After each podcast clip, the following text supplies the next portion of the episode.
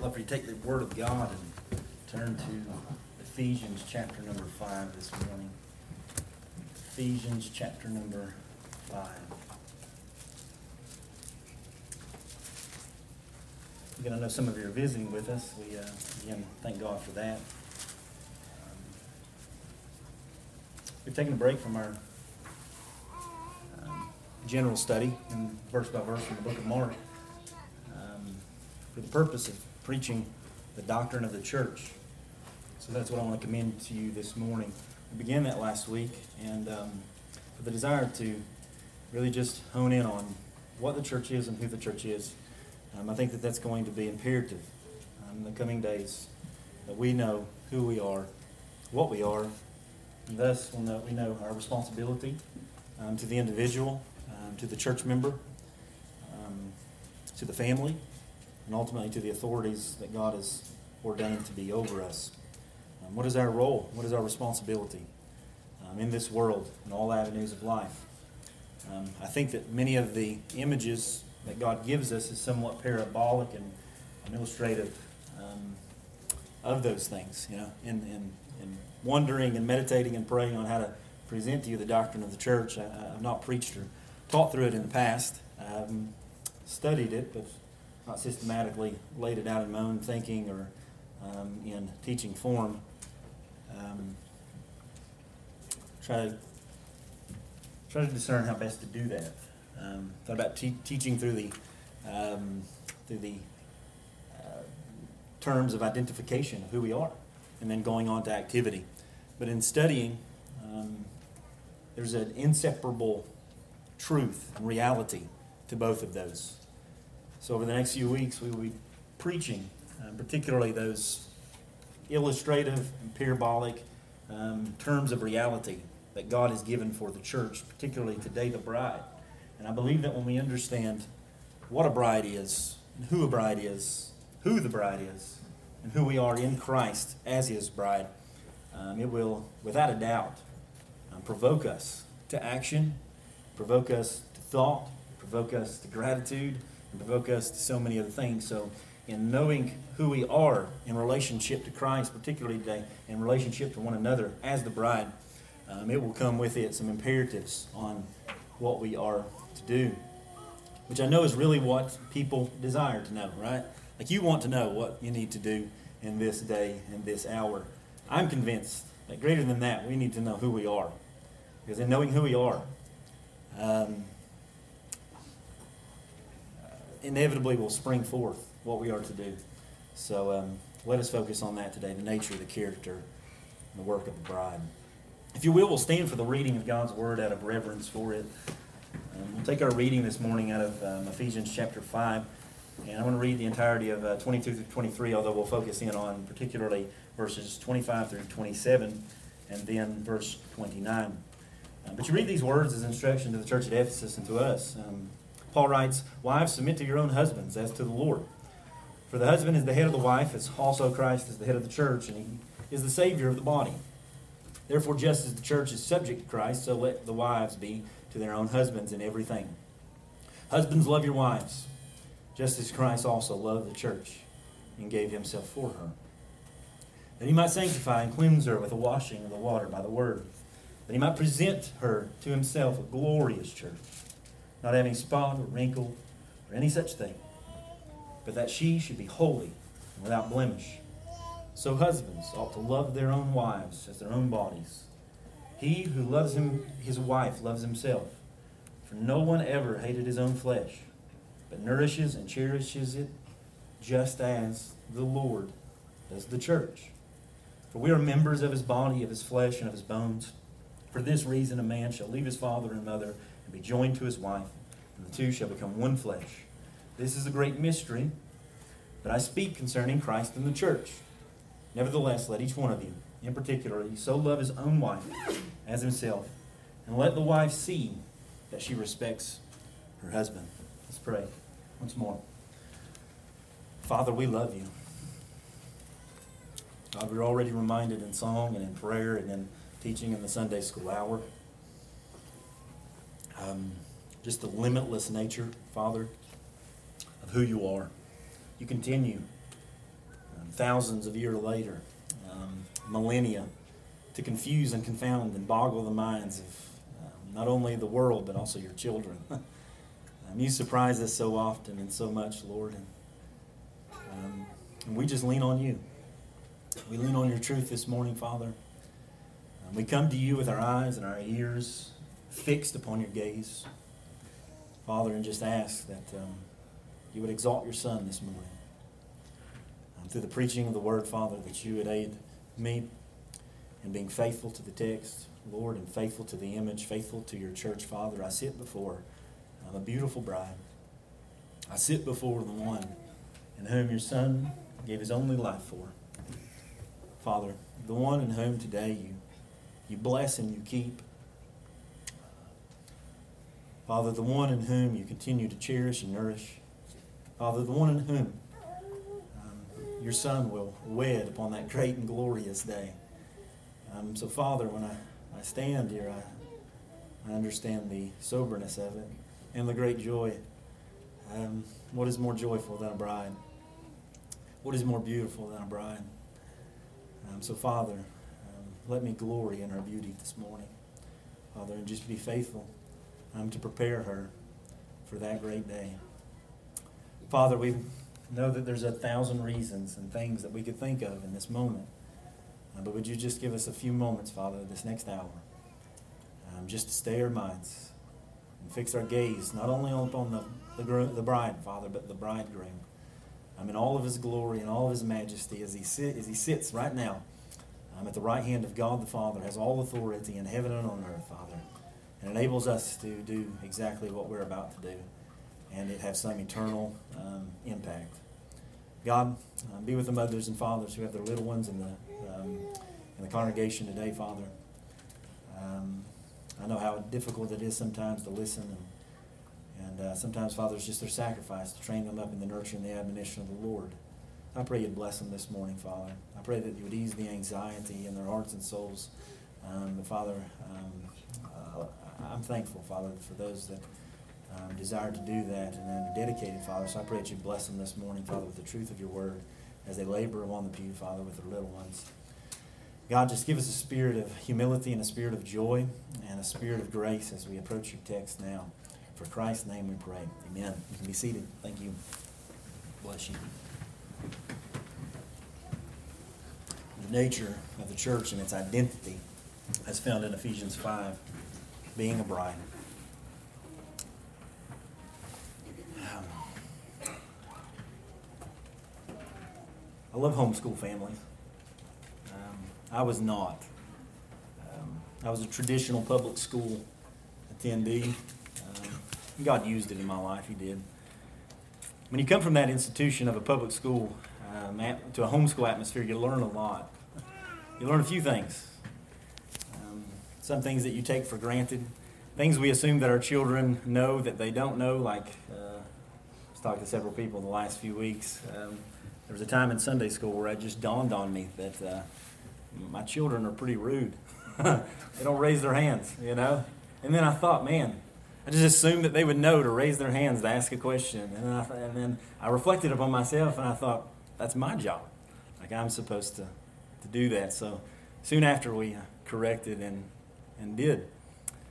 Um, dawned on me, yeah. And I stopped asking some time ago, not only, uh, not, not my kids, but your kids, uh, what grade they're in. Um, half the time they have no idea, neither do their parents. And that's okay, you know. Like that's that's the nature of it. Not, you don't have to. Um, so it just makes me have to think of creative questions to get them to talk. But I, think I, I, learned that from growing up in a public school. You know, the number one thing that uh, people would ask us, that we would be asked as children by a stranger, and the number one thing I began to ask children as a stranger just to raise small talk and to get them talking was, uh, you know, what, what, grade are you in? Um, and as you age, it generally followed um, that the second most common question that I got as I aged, um, growing up in that atmosphere, and even among my family, um, was not quite as easy. After a while, I appreciated that question because I knew the answer to that question. Um, but uh, the, the following question was not quite as easy. Um, and it goes like this What are you going to be when you grow up? You know? And it was always followed on my part by an emphatic, I don't know. I have no idea. Um, and I thought, who knows what they're going to be when you're 12? Who knows what you're going to be when you're 15 or 17? And eventually I just tried to figure out a good answer that I could tell people, you know, because of the anxiety. I had a lot of social anxiety anyway. Um, so I just think of something good, something honorable, something respectable. Um, given my personality, I eventually began to believe even some of those things and thought I should be those things, whatever they were. But honestly, it was a very haunting question. What do you want to be? Because it indicated that I, I should be something. Or at least I should want to be something, right? Something that I, I was not. Or, or have you been in a case where you wanted to be something and somebody else was like, nah, I don't think you should be that? You know, I, I've got that before. I remember a time in college, I was, I was initially pre med, and I was going to go on to be a doctor for a number of reasons, uh, many of which were not spiritual. And uh, my wife was in school as well, and we went to a um, something that she had to do. It was like a community thing here in Kingsport, and she had to go to fulfill certain hours. I don't even remember what it was, but she was gone, and I sat beside a guy who just brought up small talk, and of course asked me, "What school are you in? How old are you? And what are you going to be?" Um, and I told him pre med, pre med, and he looked at me and. Um, in curiosity and just kind of uh, joy, he looked at me. He's like, "Yeah, I think you'd be good at that. Guy didn't know me from Adam. Um, he said, You should be a podiatrist. You look like a podiatrist. I didn't know what a podiatrist was at that time. I went home and, and I looked it up, and it turns out it was a foot doctor. And I thought to myself, what general characteristics did I exude um, to be labeled a guy who should diagnose plantar fasciitis and athlete's foot for the rest of his life? I thought, is there something in me, you know, um, that kind of relayed that? Not that there's anything wrong with that. Uh, if any of you want to aspire to that, that's what God wants you to be. Do it to His glory. Amen. And those people appreciate that. But um, it was somewhat haunting to me um, as I desired to be something else, and oftentimes many people would come and say, No, you shouldn't be that. And it would make me question everything that I, I was and, and wanted to be. It's a um, haunting question when everyone knows what you should be and you don't. It clearly implies that you don't know who you are, or at least everything that you're trying to be. Um, they don't know who you are. Isn't that? That's another thing, right? Like that's another haunting place to be in. Um, that you're trying to be something, uh, like a costume party or a number of other things, and you show up, and everybody that comes to you has to ask you the question, "Who are you? What are you supposed to be?" I mean, you've tried hard and you've labored long and you've been this and you and you, you did it in such a way that you wanted everybody to know who you were, but um, it's clear that nobody does. What are you going to become? What are you supposed to be? And are you that which you're even trying to be? Lies the dilemma and the great questions of the 21st century Church of America. I'm convinced that many of them, and maybe some of you, maybe us, you know, that's a haunting question. Who are we? You know? And what do we want to be? And are we becoming anything? They don't know who they are and they don't know what they're becoming or what they will ultimately be. Many churches um, evidence this by the fact that they are extremely activity oriented, not goal oriented. They know what they like to do, but not really who they are. They think of church in relationship to the next thing, the next activity, and if things aren't going on, they're bored, they'll find a church that is doing um, other things. They think about church in reference to either staying busy or being bored. Um, people that want this type of church are looking for a church that's always doing something. It doesn't really matter what they're doing, but it's just that they're doing something. And not that busyness is inherently wrong. You know, the church should be busy. We should be busy. But business is not always good. Think about it in reference to the family. You know, busyness is not always good. You know, um, many people think about the family the same way they think about the church, and um, they have to keep up with the Joneses, and they raise a standard by which they measure themselves, and therefore they must look like and do every single thing else that a family is doing. Otherwise, they're not doing justice to themselves nor their children. So, what do they inevitably do? They enamor themselves with activity and distractions And uh, don't ask the hard questions. Who am I? What am I? And what am I becoming? And why am I even doing the things that I'm doing? You know. So we put little Johnny in soccer and, and guitar lessons multiple times of the week after eight hours of school, all while little Susie is playing at her play dates and her crafts, and mom and dad are just fraught with uh, exhaustion at the end of the day, and we're spent. And we look back and we feel good about ourselves because we've done something, but really, what have we done? You know. Has it contributed at all to what the family is or what the family is supposed to be? You know? People look at me like I'm weird, you know, especially at work and things like that. I, we get to talking small talk if they don't already know me, and uh, they find out that I have uh, more children than most people can count. And, uh, and, they, and then, then they look at me cross-eyed, and then, then the, inevitably the following question comes, and, and then they look at me cross-eyed and upside down um, because they ask me, are you, are you done yet? And um, and I inevitably tell them, you know, if the Lord wills, I, I don't know. You know, we may continue on. Um, we may carry on. Um, and people think that is so strange. It's so weird. And um, let me just say that whenever I, I, talk about this, I'm not saying there's anything inherently virtuous about having a, bunch of children. You know, I, I, don't want to lay that burden um, or that on anybody else. Um, although we have decided that it is right for our family in the beginning, it probably wasn't the right reasons either. You know, um, to be honest with you, I've come to the conclusion that uh, I generally ask the follow up with this question: Why have children anyway? Have you ever thought about that question? I never really thought about that question until recently. You know, I think that we just have children and we have one or two and we do this and that because most uh, people are unhappy and they think that that's the next key or it's the cultural thing to do. Um, and uh, we carry on, you know, um, and we do it. And after one or two, uh, they become uh, more of a frustration than they are a, a, um, a help and a hindrance. And we just think that more just uh, puts us in bondage and slavery, you know.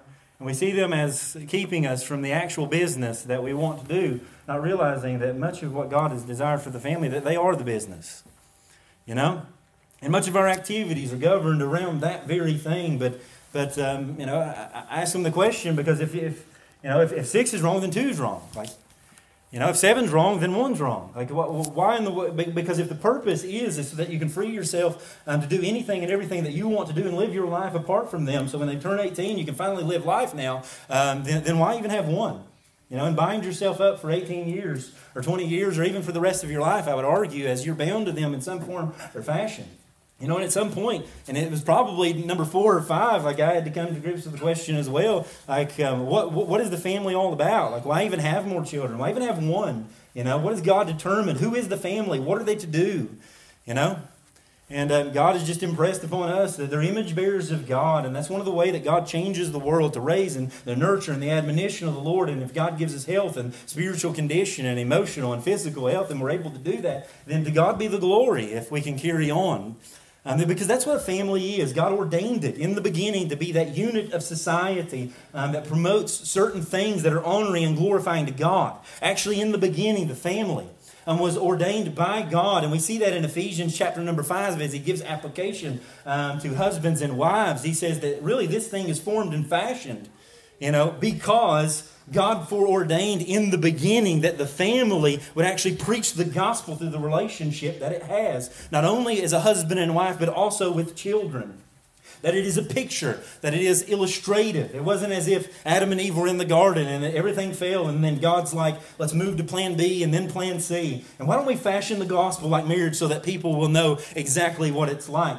Actually, the gospel um, is the purpose that, that, that, the Lamb was slain before the foundation of the world. There, God, God preemptively um, designed marriage as it was to preach the gospel under the old covenant as well as in the new. That it would exemplify the very nature and character of Christ. And that in the family, that gospel would be preached um, verbally, vocally, and visually to the children, and by God's grace um, would, would be saved by the, by the, by, by the gospel um, through the ministry and the discipline, the nurture, the admonition of the Lord to these children as image bearers enter into the world. And through the home, would God would raise up churchmen and countrymen um, that would know how to operate um, as in, in, the in the church and in the country the way that God had ordained them to. And like we're thinking about this and praying about it as a family, and like why not have more? I'm not saying that you need to. Just saying that as a, a person um, who, who wrestled with these issues of who are we? it often determines and should determine what we do. It should determine our activities. You know, that we shouldn't just do activity because activity um, is good. There's nothing inherently good about busyness.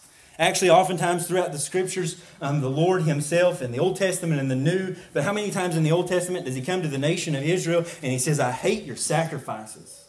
You know? Like, I hate the fact that you bring burnt offerings. I hate your activity. It abhors me. It's idolatrous, you know?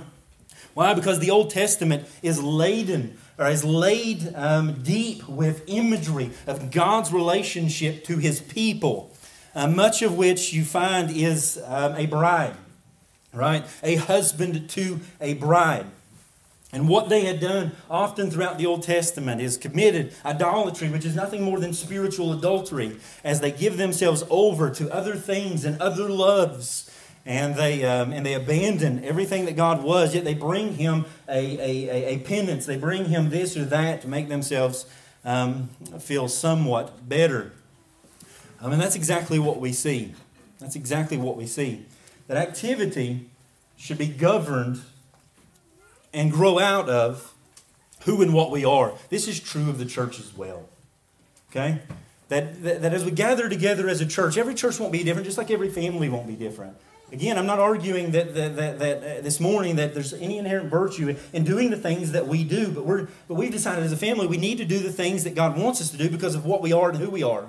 So, the way that we educate our children, the way that we engage our children, the things that they do and the things that they don't do, like I'm literally asking questions about every single thing, you know. Um, some of them take guitar lessons, some of them take violin lessons. And I'm like, if they can't do that to the glory of God, or we don't have any purpose for this um, as a family to, to propagate the gospel or to, to, to, to, to, to, to, to do what the family is supposed to do, then let's not do it, you know. Um, let's remove the distractions and let's think about who we are in relationship to ourselves, in relationship to family, in relationship to church, in relationship to the community. Um, and let's examine those things and ask if they actually contribute to the thing that God has given us to do um, within the family. We must do the same with the church. You know, last week, whenever I began to bring everything in question, it wasn't necessarily to, to, to, to, make a point that everything that we're doing is meaningless, but asking the question, you know, like, is this everything that we're doing what we're supposed to be doing? If it is, let's love it, you know? Let's love it and let's run with it. But if it's not, you know, um, let's change some things around. And then even the things that we're doing, there's nothing inherently wrong with them, but are we doing the things that we're doing um, to promote that which we were created for? Um, which is exactly what we will um, find out today. I believe it'll bring clarity over the next few weeks in what we should be doing. For example, the symbol of marriage in our culture is what? It's a, it's a ring, right? It symbolizes union between two people. Everybody knows what a bride is. Everybody knows what a husband is. Everybody knows what a marriage is, at least in our culture. They may have a skewed idea, it may be totally distorted. We understand that. We're not arguing that. But some, uh, some uh, principle of marriage and, and love and husband and wife um, is no doubt uh, known among all of our culture here in America. And the symbol of that, um, again, whether you're Christian or not, um, is predominantly the ring. And when you see a woman with a wedding ring on, what does it do? It clarifies what and who that person is. It says to the world, I'm a bride. So, men, there's no need to approach her and ask her out on Friday night. You, you know to some degree what is and what is not appropriate. You know what she can and cannot do. And the same happens with a husband. You understand, uh, and at the same time, within the context of that marriage, that ring, um, it indicates to you and to them, to some extent, the bond, the covenant that's made. And she understands her responsibility to him, and he understands her, his responsibility to her. And we all know what that means in, the same, in a similar way. And that's true in the body of Christ. Being a bride means something.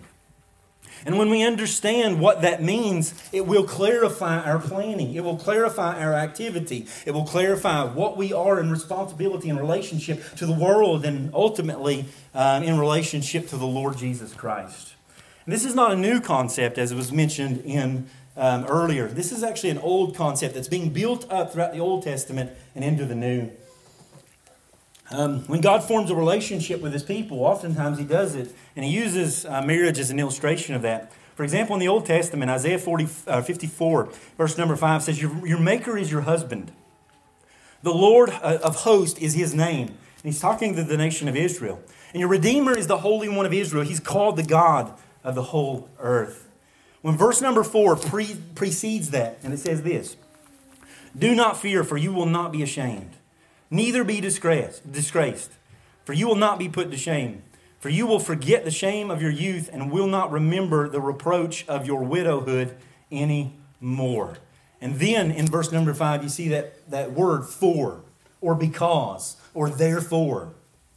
Why won't we remember the reproach? Why will we forget the shame? Why won't we be disgraced anymore? Because your Maker is your husband. He covenants himself with you. He lays certain uh, responsibilities. He takes upon himself a role and a responsibility with the, with the, the old covenant people of God, um, in which he gives himself to them in that fashion, and they are to be a chaste bride for him. We also know that that wasn't always the case under the old covenant. If you were to read Ezekiel 16, Ezekiel 23, Hosea, um, you would read of passages of Scripture where God condemns them for the fact that they did not keep covenant with Him. Ezekiel 16:8 is a phenomenal picture. I, am not going to read it all to you, but I, I would uh, commend that to you for later reading. Um, and it speaks of the, the birth of the nation of Israel and how He brought them out and gave them birth and cleaned them off. Um, Ezekiel 16:8 says this: When I passed by you and looked upon you, indeed your time was the time of love. So I spread my wing over you and covered your nakedness. Yes, I swore an oath to you and entered into covenant with you, and you became mine. And that, that sounds like um, uh, some, some, some wonderful wedding vows, doesn't it? Says the Lord God. Then I washed you in water. Yes, I thoroughly washed you of your blood. And I anointed you with oil. I clothed you in embroidered cloth and gave you sandals of badger skin. I clothed you with fine linen and covered you with silk. I adorned you with ornaments, put bracelets on your wrist and a chain on your neck. And I put a jewel in your nose and earrings in your ears and a beautiful crown on your head. Thus you were adorned with gold and silver. And clothing was of fine linen, silk, and embroidered cloth. You ate pastry of fine flour, honey, and oil. You were exceedingly beautiful. And you succeeded to royalty. Your fame went out among the nations because of your beauty, for it was perfect through my splendor which I bestowed upon you, says the Lord God. Man, what a beginning. You know, in Deuteronomy it says, you know, why does God choose the nation of Israel out of all the other nations? He says, I just loved you because I loved you because you were the least. You know? There's no reason. There's nothing in you. There was nothing um, to provoke me towards you. Simply, I loved you for the reason that I loved you, and I chose you for a particular purpose. Like, and these are all the things that I did. Isaiah 5, I chose a vine, the choicest of vines, and I did everything in the vineyard. I was the vine dresser. I did everything that I could um, in it. What, what more? He eventually culminates in this question What more could I have done in the vineyard than I have not done? You know, like, man, what else could you expect God to do um, to someone so undeserving. But here comes the condemnation in verse 15. But you trusted in your own beauty, played the harlot because of your fame, and poured out your harlotry on everyone passing by who would have it. You were a harlot, you were an adulterer. All of the grace that was extended, and everybody that passes by, you give them the love that was owed to me. If you follow the passage, you'll see that the harlotry manifested itself in breaking the commandments of God. Um, it, it, manifested itself in the commission of idolatry or spiritual adultery, even to the point that at some point they're sacrificing their children in the fire. You have a striking illustration of the waywardness of adultery of God's people that even provoked God's anger. He covenanted with his people and promised them to himself, but they would not. They would not. And you can understand why, I hope. It's inconceivable that God would tolerate such foolishness, such wandering, such rebellion.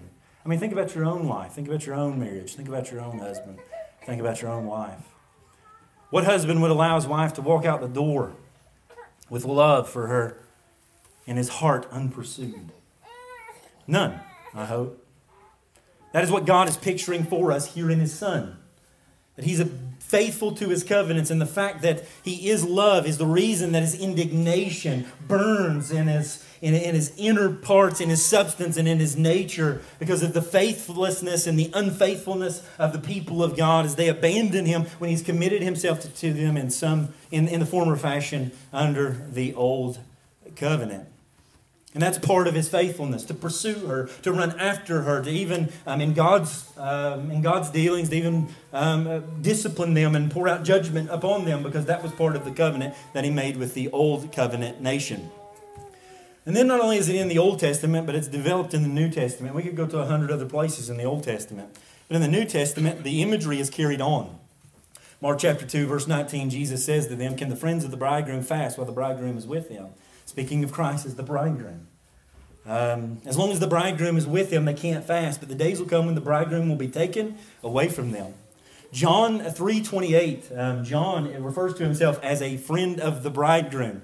And John is delineating of the fact that he's not the Christ, he's not the anointed one, he's not the one to come. They're often confused, but he's been sent before him. He's a friend, he's a, he's a forerunner, he's the one to pave the way. He's the guy rolling out the red carpet for the bridegroom um, in this wedding. Uh, he's the one that is there to proclaim the name of Christ, who stands and hears him and rejoices greatly at the bridegroom's voice. And as a result of that picture and that imagery, we get that great uh, passage and that great verse where it says, immediately after, he becomes greater and I become a lesser. He must increase and I must decrease. He's the bridegroom.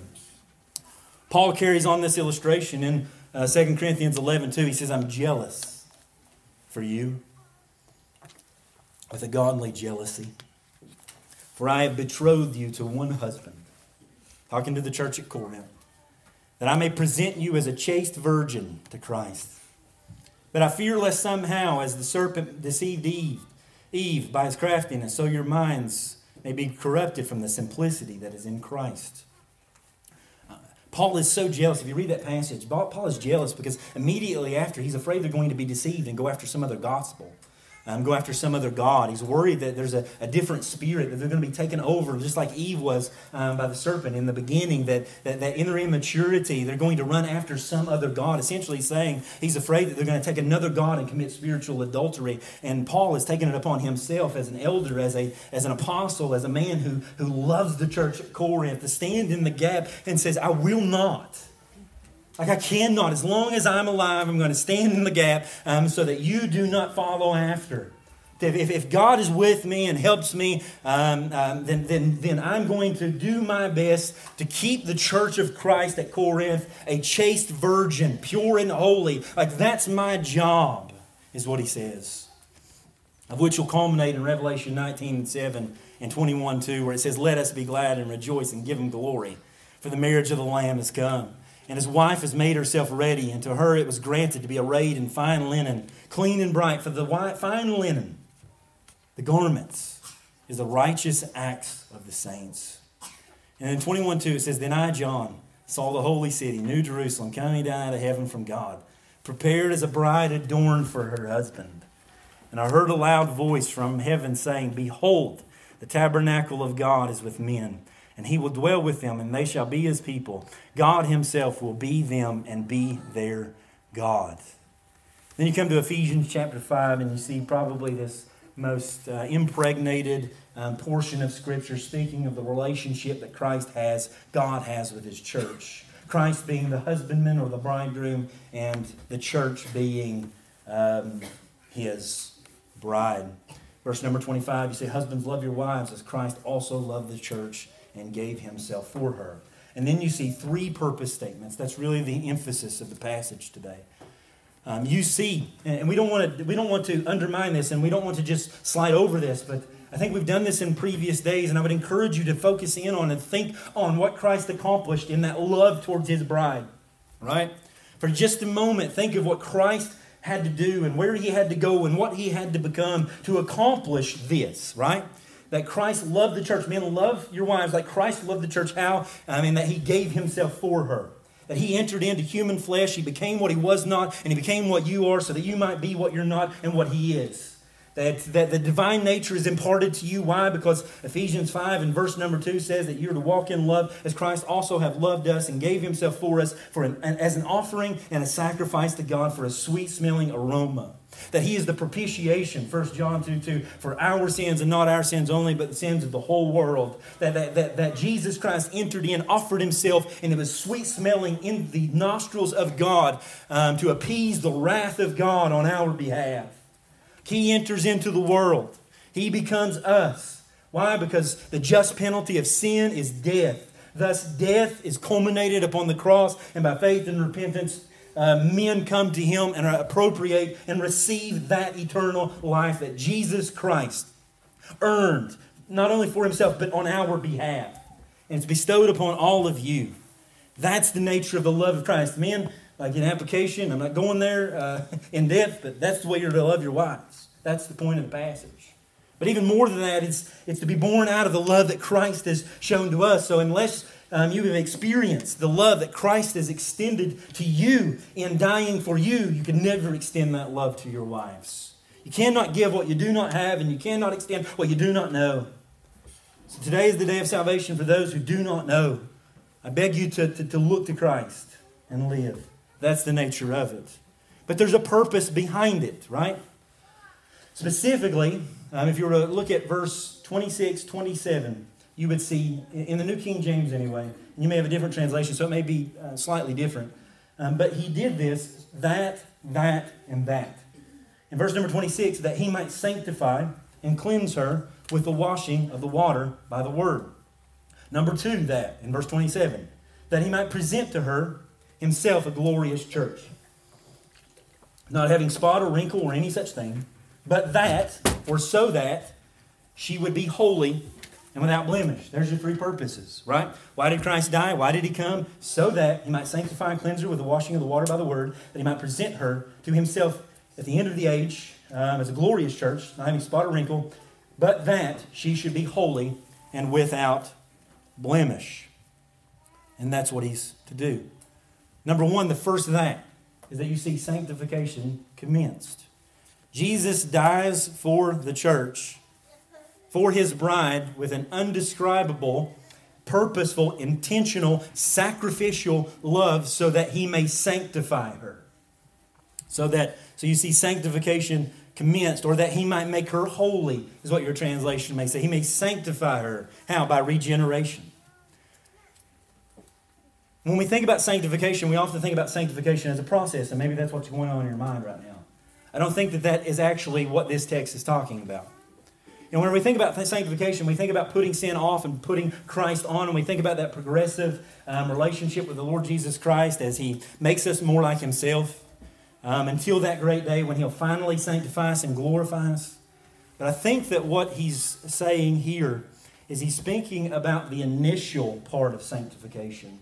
Did you know that you have been sanctified positionally in Christ and set apart? And that's why you can be you are seen today by him in the heavenly places and for him for all of life. That, that, that, theologians or Christians in the past have referred to this initial sanctification or setting apart at salvation for Christ. Not just speaking of holiness or purity, but a setting apart, a making right, a purification in the beginning, um, in which will be the basis of all the sanctification that happens afterwards. And I think that that's exactly what um, uh, Paul is talking about here. You'll see it in other places in Paul's writings. For example, in 1 Corinthians 1 1. Um, you, you read these words Paul, called to be an apostle of Jesus Christ through the will of God, and Sosthenes, our brother. The church of God which is at Corinth, to those who are sanctified in Christ Jesus, called to be saints, with all who are in every place, call on the name of Jesus Christ our Lord, both theirs and ours. And when we use the word sanctified, we often think of pure and holy, and that is right. But I want to ask you today, why are you pure and holy? You know? Because, and then, and then ask this question. Paul's writing to Corinth. Do you know of a more godless church than at Corinth? But he still calls them the church, right? That he's going to write to them all the thing about numerous things of grievous sin. He's not writing to them saying that you are a holy church in practice right now, but you are a holy church in the sense that you were born in Christ, set apart for his namesake. That's the idea. You read something similar in 1 Corinthians 6, verse number 11. Probably a passage that you're very familiar with as he goes through a catalog of sins, one which is um, homosexuality, which is often where people go to battle that, that, that error. Um, he says, uh, nor, verse 10, nor thieves, nor covetous, nor drunkards, nor revilers, nor extortioners will inherit the kingdom of God. But you, or, and such were some of you.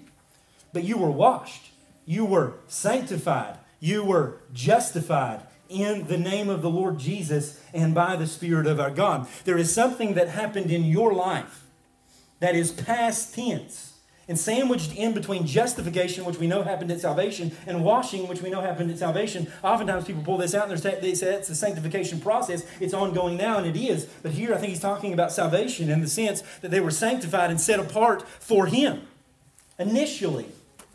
That that's the um, ideal of um, the tenor of the um, idea. Um,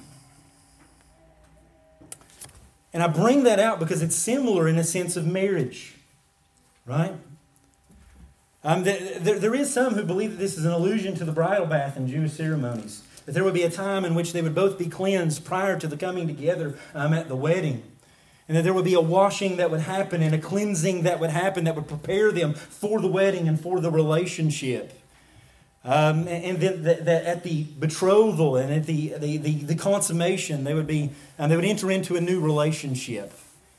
And I, I believe that what he's saying here is that he is saying that, that maybe I can illustrate it that way, that it's similar when you get married, which, in which roles and responsibilities change because relationship changes. There's a sense in which you are his and she is yours in a way that you are with no other man and no other woman. Right? You're set apart for Him. Know, when my wife and I came together and we made the marriage covenant, we come to the realization among both of us that it changed every relationship with all of other creation. That there is a relationship that I have with other men and there is a relationship that I have with other women, but it is not like the relationship that I have with my wife. And the same for her. She was set apart as mine, and I was set apart as hers, and we entered into this union, and we became one flesh, and the privileges and the benefits of that um, have continued on since then. And that's the nature of exactly, I think, what he's talking about in initial sanctification or setting apart. To help us understand that, we might draw from the Old Testament. You know, in the Old Testament service in the nation, the temple, um, there were many things that were sanctified or made holy, right? Objects of creation. Before something could be used in the service of God, it had to be sanctified and set apart. For example, a pot, a pan, a piece of furniture, gold, silver, a lamb, you name it, before it was utilized in the service and the worship of God, it had to be sanctified. Sure, it would once again get dirty. It would once again be covered with blood. It would once again be covered in the, the temple sacrifice and service that would abolish and uh, that, that, would atone for um, the sins of the nation and would cover those up. Um, but it was initially sanctified, you know, and made it different than all other things even like it. It made it holy in that sense. There was millions of pounds of gold in the earth, but it was not to be used in the service of God.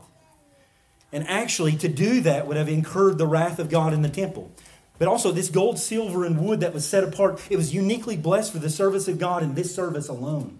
It was not to exit the temple, it was not to be used for common use is the language of the um, Old Testament. That it was ceremonially, ceremonially unclean, so things were not entering in unless they were sanctified, and things once sanctified were never to exit the temple or be used for common use outside of the service of God. It was no longer common. Listen, I know that God's the creator of all the world and he's the, and he's the God of all people in some form or fashion. And we're all made of the same stuff biologically and that we're all made in the image of God. But when God saves a man and when God saves a woman and God saves a church and he, sets a, and he saves a child and he sets them apart, he sets them apart for his service and his service alone. He washes them for that purpose. He cleanses them for that reason. He, they enter into the bride of Christ with benefits and privileges for the purpose of being set apart for him. Every single thing from that moment on, you know, in, in, in technically, is to be utilized for the glory of God. He is His. She is His. If your little one comes to Christ, or you come to Christ, or a friend comes to Christ, you know, entering into that relationship and becoming part of the bride of Christ, universally and locally, um, indicates that you are now different than what you were and you are set apart for temple use, for sacred use, for the service of God. The service of God. You know, and I know that it's controversial in most contexts, and hopefully not here, uh, but maybe with some of you to talk about men and women and their distinctions today, even among Christians, you know. But in the beginning, and even here now, the wife is to aid the husband. That's the idea. You know, that, and that can look a lot of different, uh, different in a lot of ways in the home, and, and it'll look different among homes and among families, but, but it definitely appear, it's definitely a biblical concept, particularly because that's the argument that Paul makes. Husbands, wives, do this. Why, Paul? Because that's a picture of Christ and his church. Husbands look to the model of Christ and his church and the model of marriage after that. Eve was made to aid Adam in the mission that God gives him. She's not to be a slave to him. She's not to help him in all of his wacky ideas and schemes necessarily to lose all of their state. But as he takes God's cue and gives him mission, she is given to him to accomplish, to help him, aid him accomplish that because he can't do it alone. Jesus Christ enters into the world. And some debate whether he was married in this life or not. Of course, I think he wasn't. But that doesn't mean he was never married or that he won't. His bride is the church. She was created to aid him in carrying out his purposes in the world. She has come under his authority, of which all authority was given to him on heaven and on earth. Go ye therefore. God has determined to accomplish his mission and purpose by setting apart and entering in relationship with his bride that at the time of salvation, He sets you and me and He sets this local church apart for that purpose and for that purpose alone. And when we understand who we are and that we are the bride of Christ, it should fine tune our focus as individuals as well as as a church. Corporately speaking, we are His and His alone.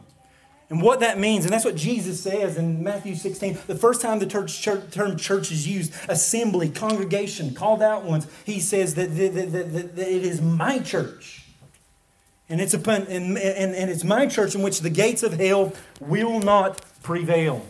That Jesus takes ownership of his church, that she is his bride, she was born out of his side, and her purpose is to be his purpose. That our activity is be activity that is born out of His desires. That we are to come under His head and His authority, and we are to do the things that He desires for us to do, um, period. Period. So every activity that we engage in at Christ Bible Church is to be rooted and grounded in the purposes of God in Christ. That's it. No more. How does he do that? He does that by the cleansing of the washing water, uh, cleansing of the water by the washing of the word. This is how he sets us apart. This is what the text says in Ephesians. That the way that he sets us apart is through the cleansing of the washing of the water by the word. I think that this is a, a reference to salvation and regeneration. You read that in Titus 3, verse 5. Not by works of righteousness, which we have done, but according to his mercy, he saved us through the washing of regeneration and the renewing of the Holy Spirit. John 15, 3, you are clean through the word spoken to you. As the gospel goes forth, it is the power of God unto salvation. It, in, it, it implodes and explodes in the heart of a man. The love of God is shed abroad. He enters into the betrothal period. He is, he is bought by Christ. The dowry has been paid uh, for this marriage and this relationship, and he, in a sense, is now in covenant with her. And she is to come alongside him. And that happens through the preaching of the gospel and the washing of the word. If you are in Christ, you have been cleansed and you have a cleansed life. And if you don't, and that's the idea you're diametrically opposed to what means to be or to become Christ's bride. If we as a church, if you as an individual is walking um, in a totally different direction in opposition to the purposes of Christ, um, it brings into question your uh, marriage relationship. If nothing else, it, it, it raises questions of spiritual adultery. Um, that we, when we enter into relationship with Him, He is now, we are, we are to, to, to serve and honor Him with, with simplicity and godly sincerity. You know, this may sound too much, and this may sound over the top. But 1 Corinthians 10.31 says that you're to glorify God in all things. Whether you eat or whether you drink or whatever you do, you are to do for the glory of God. You are created for Him, by Him, to Him, for the glory of His Son. And if there's anything missing in the church as a whole, let me just say this maybe in our church, it is a sense of holiness and a set apartness. And again, while I mean purity, I mean more than purity. I mean purpose.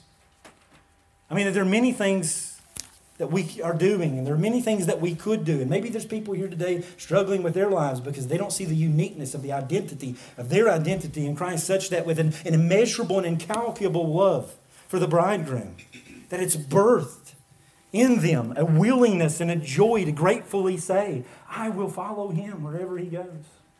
You know, people look at my, me and my wife, and people probably look at your marriage and they think, you know, and they look at your wife and they think, man, she has so much potential to do so many greater things. And she just sits at home, you know, with an apron behind a sink and all that. They have no clue what my wife is or what my wife does, you know? They have no clue in the essential nature um, of everything that I am and everything that this has been blessing to this church. They have no clue um, as to the aid and the help and the fact that if I did not have her, this would not be possible. You know, that she has chosen as her uh, responsibility, her duty, and her great privilege to come alongside me and to help me in any and every capacity.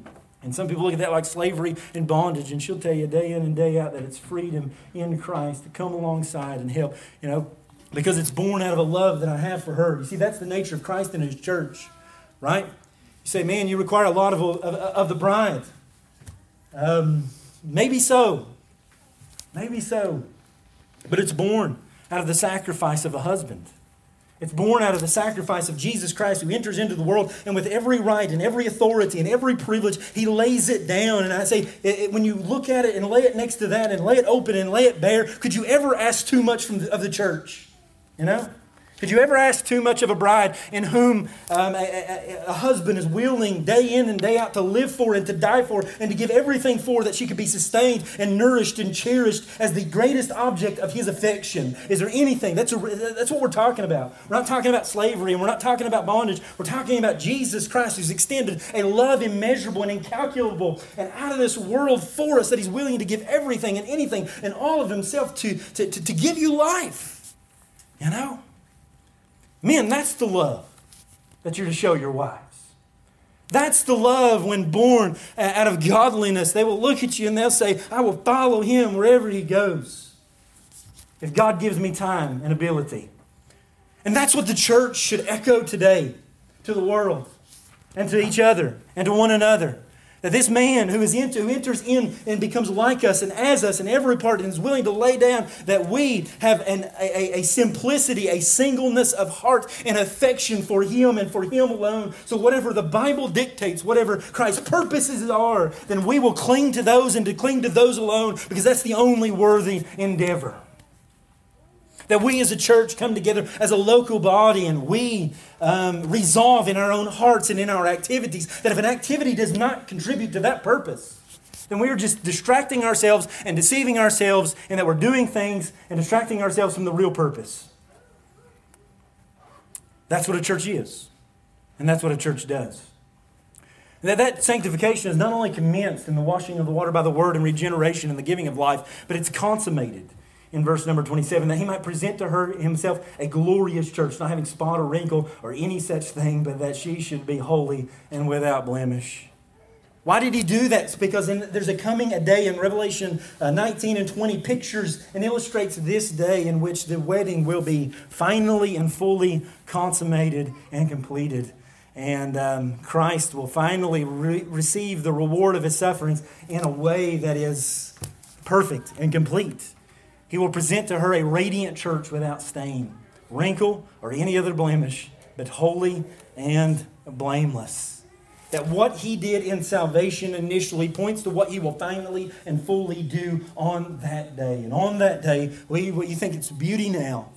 And you, you, you, you know, you bow in humility and joy in what Christ has accomplished in extending grace to us in a way that is immeasurable. Just wait till that day. Like that's what he's saying. That what I have began a good work in you, and I will complete it until the day of Christ. And on that day, there will be a great, wondrous communion day. But as I said last week, what do we do until that time? What about the intermediate period? What about the time in between? What is the bride to do? She is to prepare. So you see, not only sanctification commenced and consummated, but sanctification continued. So where's that at in the text? It's in verse 28 and 29. Husbands, you're to love your own wives as, love you, as you love your own bodies.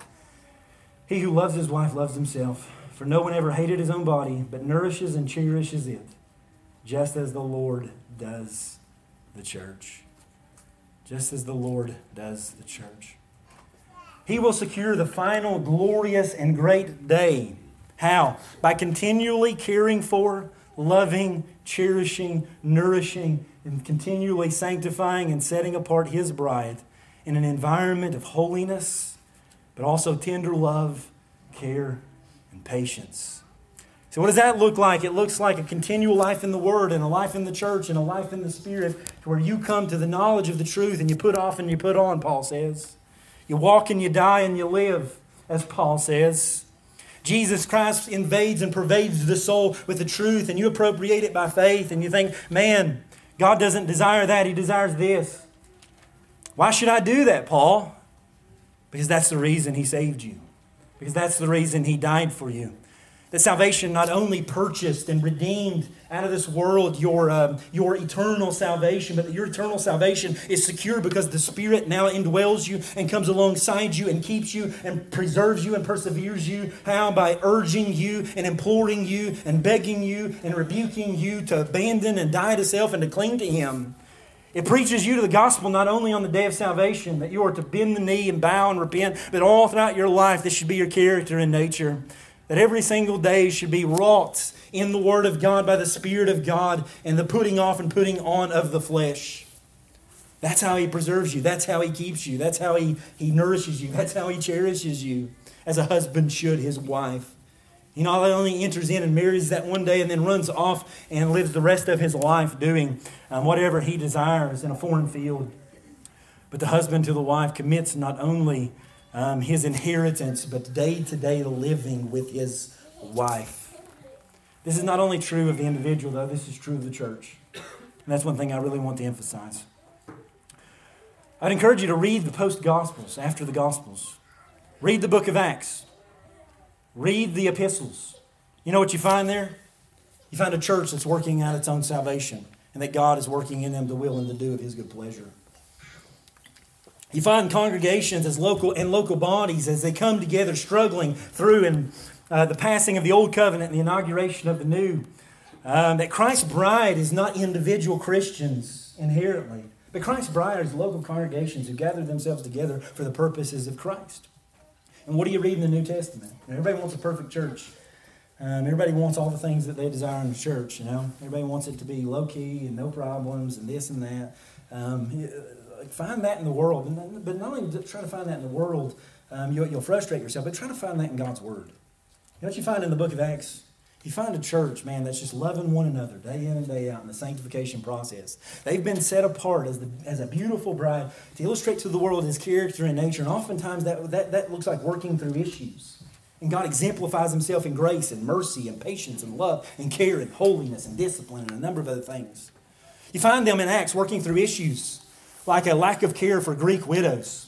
You find them working through issues of theft in the church and church discipline. You find them working through issues like persecution and opposition. You find them working through issues like whether or not to defy authorities over them because of the overreach of power in governing bodies. You find them working through issues of church leadership. You find them working through issues of disciples abandoning them on the field and whether or not they're even saved and they should receive them again, which eventually leads to a split in the brethren, Paul, of all people.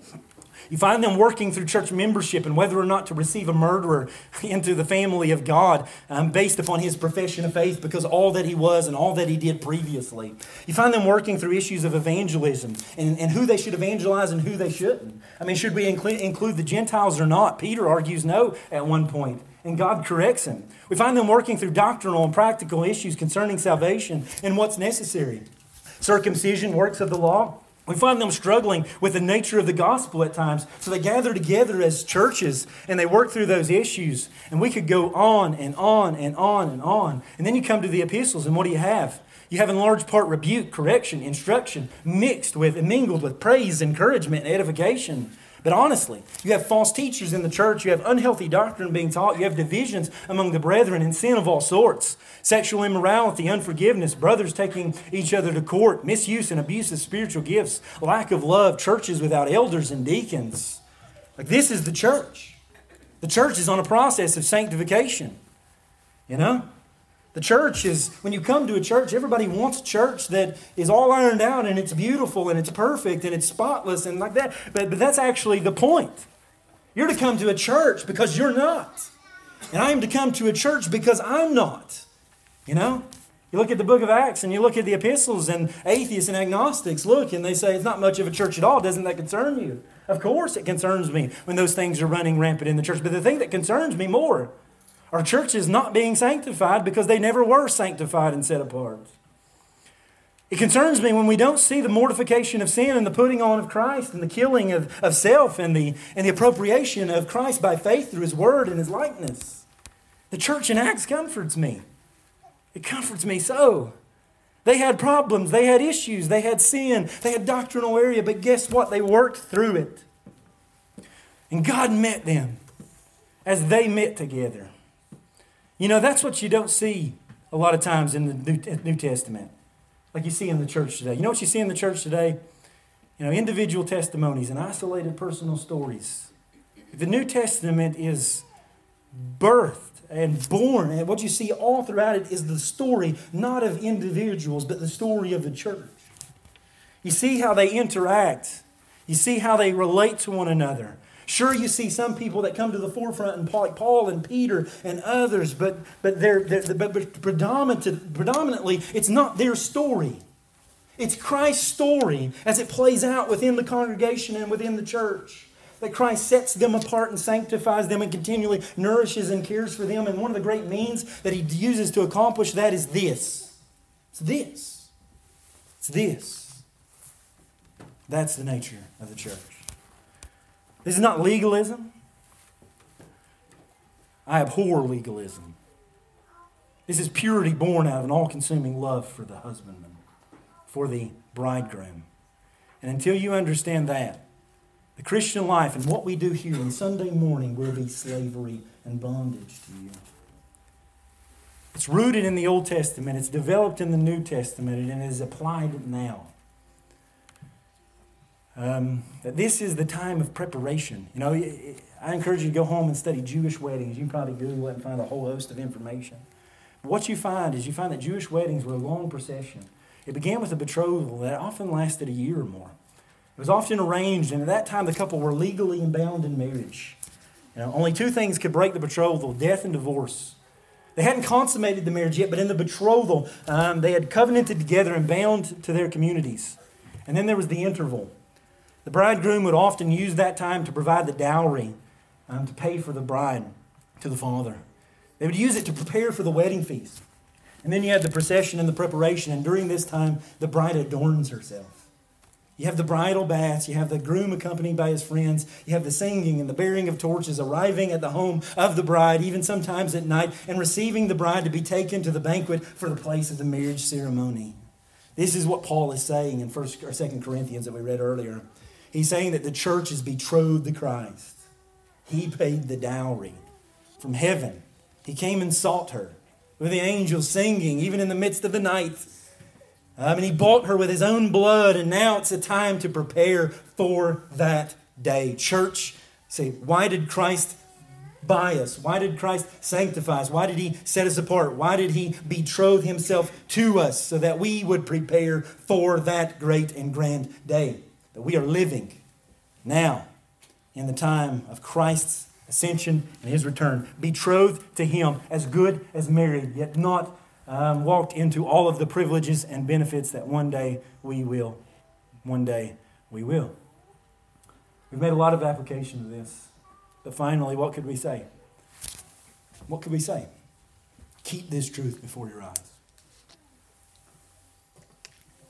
I think of Christ's love for his bride. I think of the purity, the holiness, the majesty, the glory, the power, the infinite wisdom of God in Christ through His Spirit. And I think of how we are supposed to be more like Him. You know, and that some days that seems impossible. And then I'm reminded that part of that immeasurable glory that He purchased and rests in Him is that He enables us to be like Him when we can. Like that's, amen, right? Glory to God. And I'm convicted that I'm not in so many areas. And um, as I reflect upon Him, this I think I am to be like him, and I am to not only be like him in all in, in other areas, but I am to be like him in this area. I am to love his bride. I am to love his bride. You say, today we need to be more Christ like. What is more Christ like than loving the bride? You know? being pleased in the Son. I love God the Father just pouring out his pleasure on the Son at baptism. I think, man, we need to be more like that. Just take pleasure in the Son. But as the Son takes pleasure in the bride, I beg you this morning and implore you that if you want to be like Christ, love his bride. Spend your life loving his bride. Spend your life being spent for his bride. End your life living for his bride. And in essence, you live for him. Christ's purchase, not only that, Christ's purchase, uh, purpose for purchasing his church is the only purpose for which we should strive for in this church. He died for it, he should receive it. Not only it, but that for which he died to accomplish. This was Christ's purpose in Ephesians 5. This was Paul's purpose in Colossians 1:28. He says, "Him we preach, warning every man and teaching every man in all wisdom, that we may present every man perfect in Christ Jesus. To this end, I also labor, striving according to this working which works in me mightily. Paul, why do you do what you do? I do it. I, I, I invest in the church because it is incumbent upon me that one day I present to him the bride that he died for. This is the purpose of the body. And we see that in Ephesians 4 as he gives gifts to the church. Why? For that very purpose, to be matured and to be complete in Christ and to come together in unity. That the church is born and the church is the means by which He accomplishes that. That it is our endeavor to spend the rest of our lives preparing the bride. It's particularly mine as an elder and a pastor in a local church, but it's yours as well. We are to be active in the process of maturing the body. You and I are instruments in the plan of God to be used to give Christ what He deserves on that great day to give him what he died for. Not only a people, but a holy people, a blameless people, a spotless bride. So we must ask ourselves individually do we love the church? If so, and Christ were to reveal himself today at that second coming, just ask you a simple question What do you have to show that? What would you show him? Think about it. You know, I ask myself that question all the time. As a pastor, as a brother, as a friend, what are we? We are Christ's bride. We are the great object of his affection. He loves us so much that he gave. He says, if you're a believer that loves, then dwells in you. Then I ask just a simple question that I ask myself all the time then where is it? Why did he love? To sanctify the body, to make it more like Jesus. Now the question becomes even more fine tuned because all the things that you just thought of that you've contributed to in the church, I ask this question for what reason? Because we can get lost in a lot of activity that is really meaningless or self exalting and deceptive. We can be very activity oriented, program concerned, problem consumed, and solution oriented. But the question is, is what is the activity contributing to? What is the program accomplishing? What is the problem we're fixing? Is it even a problem we should be involved in at all? And is it a solution? Uh, is the solution the sanctification of the bride? Is the sacrifice promoting the cause of Christ in this congregation, making them more like Him? You know? And this last year brings all that into question for me, you know? All the things that we were doing. Sometimes we just do them to do them because other Baptist churches do them, you know?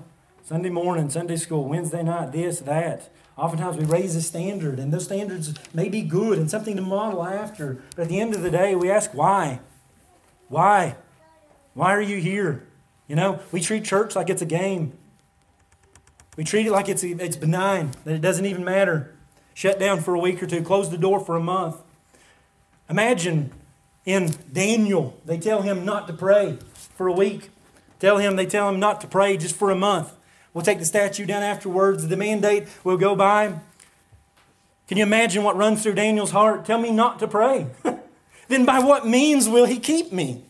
Oh Lord, in the face of Nebuchadnezzar, don't pray. It sounds benign for a short period of time. It sounds benign. It sounds little. It sounds like not much. It sounds like a liberty that I can give up, but it's the very means by which you keep me, Lord.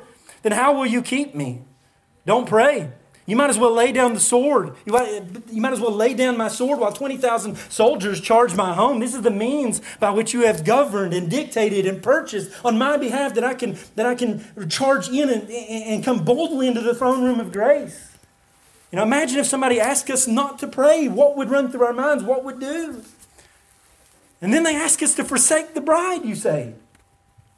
The object of Christ's affection, the means by which the people are made more like himself, the woman to whom the apostles were, pastors and elders, are placed in charge to gather, to guard, and to guide, that they may present to him on that great, on that great day every man mature in Christ as a chaste virgin in the sight of God. You might as well remove my heart from my chest, because this is the very reason we now exist. I am wrapped up in the bride because Christ is wrapped up in me and he's wrapped up in his bride. You know? Therefore, we do not take it lightly when people come and they say, You cannot meet. This is the very reason for which he died. This is no game. Today, we're toying around with it, minimizing the value of the church, all while the world and the devil, this very age, um, this very day, wage war against Christ's bride and will love nothing more than to have her head on a platter alongside John the Baptist. And the question is, is what will you do to rescue her? What will we be willing to give to sacrifice to save her? Some people come and go and they treat church like it's entertainment or it's an event and this and that. It's very self exalting, you know. They come and they go uh, to, to, to serve themselves. And it breaks my heart. They get offended and they leave and they say, you know, essentially they're not worth it. I understand there's reasons to come and I understand there's reasons to go. But that's foreign to the New Testament, you know? They have a diluted sense of what the church is and what it's supposed to be. That that's actually why we're here, because we are a mess and we are going to offend and we are going to do this and we are going to do that. Why? Because as individuals and as a church, we're on a process of sanctification and the love of God says, nourish and cherish it, stay with it. That's why you need to be there. Don't run. Don't run. Don't run. God gives us some people that will act. God, may God give us some people, and I think they're here that will agonize over the sacrifice for Christ and sacrifice for Christ's bride um, as they follow in His stead and they follow in His example. I get it, it gets hard, and I get it, it gets difficult. I get it, there are days that are discouraging, dark, and dismal. You labor and you wonder some days, what's the point? And you say, She doesn't love me. The bride doesn't love me. And he says, I know. Like in Hosea, who God tells to marry a harlot wife of a wife. She doesn't love me, and God says, I know. Then you say, but she doesn't even want to be loved, and God says, I know. But God, in His faithfulness, has kept covenants. Even in the midst of her harlotry, so do we. And that's actually that love that is born and displayed and visually made um, is actually what changes the lives of people. That's what they need to see. That's one of the impossibilities of a sustained online church. It's like saying you can have a long distance marriage. You know? Imagine at the beginning of this, and listen, we shut down, and I think there was right to. You know, there's a lot of questions and things of that nature. It was temporary, and I, I don't judge a man for what he decides to do. I know how hard of a decision it was for me to make um, to, to close for a month, man. I, I, if, if you've got together and you, with your elders and your staff and your um, church, man, just uh, and you've determined that this is the nature and what needs to happen, then to God be the glory if you're doing it for His reason, for that purpose. Um, but even at that, if you don't meet, you have to find different ways to fulfill this purpose. You know, in the beginning, I was thinking, man, I need to go to people's houses. I need to carry on. Why? Because I have to present every man mature in Christ. You know, um, I can't do that over Facebook. I can't do that here and there. I, I need to pray with people. And uh, working in a hospital made it hard because I was like, I'll bring the enemy in with me because I didn't know what it was at the beginning. Maybe it would kill him, you know. Maybe it was dangerous, man, and it just it, it, it, it, destroyed my heart on many days. Like I don't know, like I need to get to them. Imagine being separated from a father, or from a, uh, imagine being uh, separated from a child. You know, you go outside, they've been playing at the park, and like you look out, ten seconds, you know, kids, they're gone. You know, and you're like, it's just I don't know, like I need them. They need me. Like God's given me to protect them. And like I, I can't do that that far away. I can't do that while they're off at, at school. I can't do that. You know, I quit a job one time that was distant, you know, because like I was there in a hotel room in the middle of the night, and I'm like, if something happens, like I, I, I need to be there. God's given me, like I'll be responsible. Like they need me. I, uh, not, not that I'm their savior, I get that, but, the, but God has commissioned me. Give me the responsibility. Like I got like I, I turned around and went home immediately, you know, and I don't do that lightly. Um, but it was getting in the way of the responsibility that God's given me, you know. And I think about why Christ saved us, and I think about the purpose that He's given us, and I think about you, and I think about your beauty, and I think about the holiness and the and what we're to do in the world, and I think, man, like how do churches carry on sustain like that? You know, not meeting, not gathering. It's the very means. It's like ripping a heart out of a chest. It's like saying, I can't pray. It's like saying, don't read your Bible. This is His bride. You know? And I'm going to stand before Him one day, and you're going to stand before Him one day. We need to be faithful to the beauty and the simplicity of the gospel. You know, we are Christ's mouth as not only individuals, but also collectively. Um, we are a church. We are not just Christians, we are a church. And we are to go out into the world as individuals, but also as a congregation, as a church, why? Because he says, I have sheep and they are not of this fold. And how is he going to bring them in? Well, he's by the simplicity of the gospel as the church goes forth and out into the world, not only individually, but collectively, and bear the very nature and character of Christ that the gospel has accomplished in their hearts. And it's a time to prepare for that great day by preparing now, being holy now, carrying out his purpose now. So know that in the coming days, if they ask us not to meet, chances are we will meet. Unless there's a great reason, like a fire on the other side of the building, and there's impending doom, we will meet. We must prepare. I love Joni Eareckson Tada. Um, she sings many songs. I came across this the other day as she was relating. I mean, if you don't know her, she's a quadriplegic at the age of 17. Um, um, had an accident and just paralyzed from the waist down just serving and honoring Christ today, man. I mean, even in the midst of it. But she writes these words. She says, Think of the transforming, quote, think of the transforming relevance of this picture being the bride of Christ to a 17 year old girl, cute as could be, horse rider, great swimmer, great future, plenty of dates, plenty of opportunities, everything to look forward to. In a moment, she's a quadriplegic. In a moment, she can't even wipe her own nose. In a moment, she'll go nowhere. What does she have to look forward to? She says, Though I spend my mortal lifetime in this chair, I refuse to waste it in despair. And though others may receive gifts of healing, I believe that He has given me a gift beyond compare. For heaven is nearer to me, and at times it's all I can see. Sweet music I can hear coming down to my ear, and I know that it's playing for me. For I am Christ's Savior's, I am Christ the Savior's own bride, and redeemed I shall stand by his side. He will say, Shall we dance? And our endless romance will be worth all the tears that I have cried. Could it be that when she wakes up every morning, she's counting down the days to the banquet, all the while saying, I've got to be ready. And when she says that, someone asks, Ready for what? Ready for Him. That changes Sunday mornings, doesn't it? It transforms what it means to be a church. All that God is doing and all that God is saying in His Word is to bring us to the place where we will appear as that beautifully dressed, spotless bride, and everything else falls into place. And we're on the countdown, right? Like a bride. Ask any bride. If I know anything about brides, I know this. When's the wedding? And they'll be like, yeah, two months, 14 days, three hours, 22 minutes, and 30 seconds, 29, 28. That's the way brides think, yeah, that I know of. They know what it means on that day. They know that they've got to get things ready. They know that they've got to have everything in place. They know that the dress has to be pristine. They know they have to get their hair fixed. They know that makeup's got to be perfect. They're not they're, they're, they're willing to spend the cost. You know, they know that the venue has to be appropriate. They know that all these things need to be in place. Do you? Do you? You are the bride. And it is by means of the church that we prepare for him. Are you counting down the days? Are you longing for what it means to be with Him? If so, then we should prepare. Let's pray. God, we love and thank you and praise you for a glorious day. God, we thank you for your love for us and all that Christ is and all that Christ does. Father, we thank you for what we are by virtue of Him, Father. And we just pray that you'll give us a glimpse of that day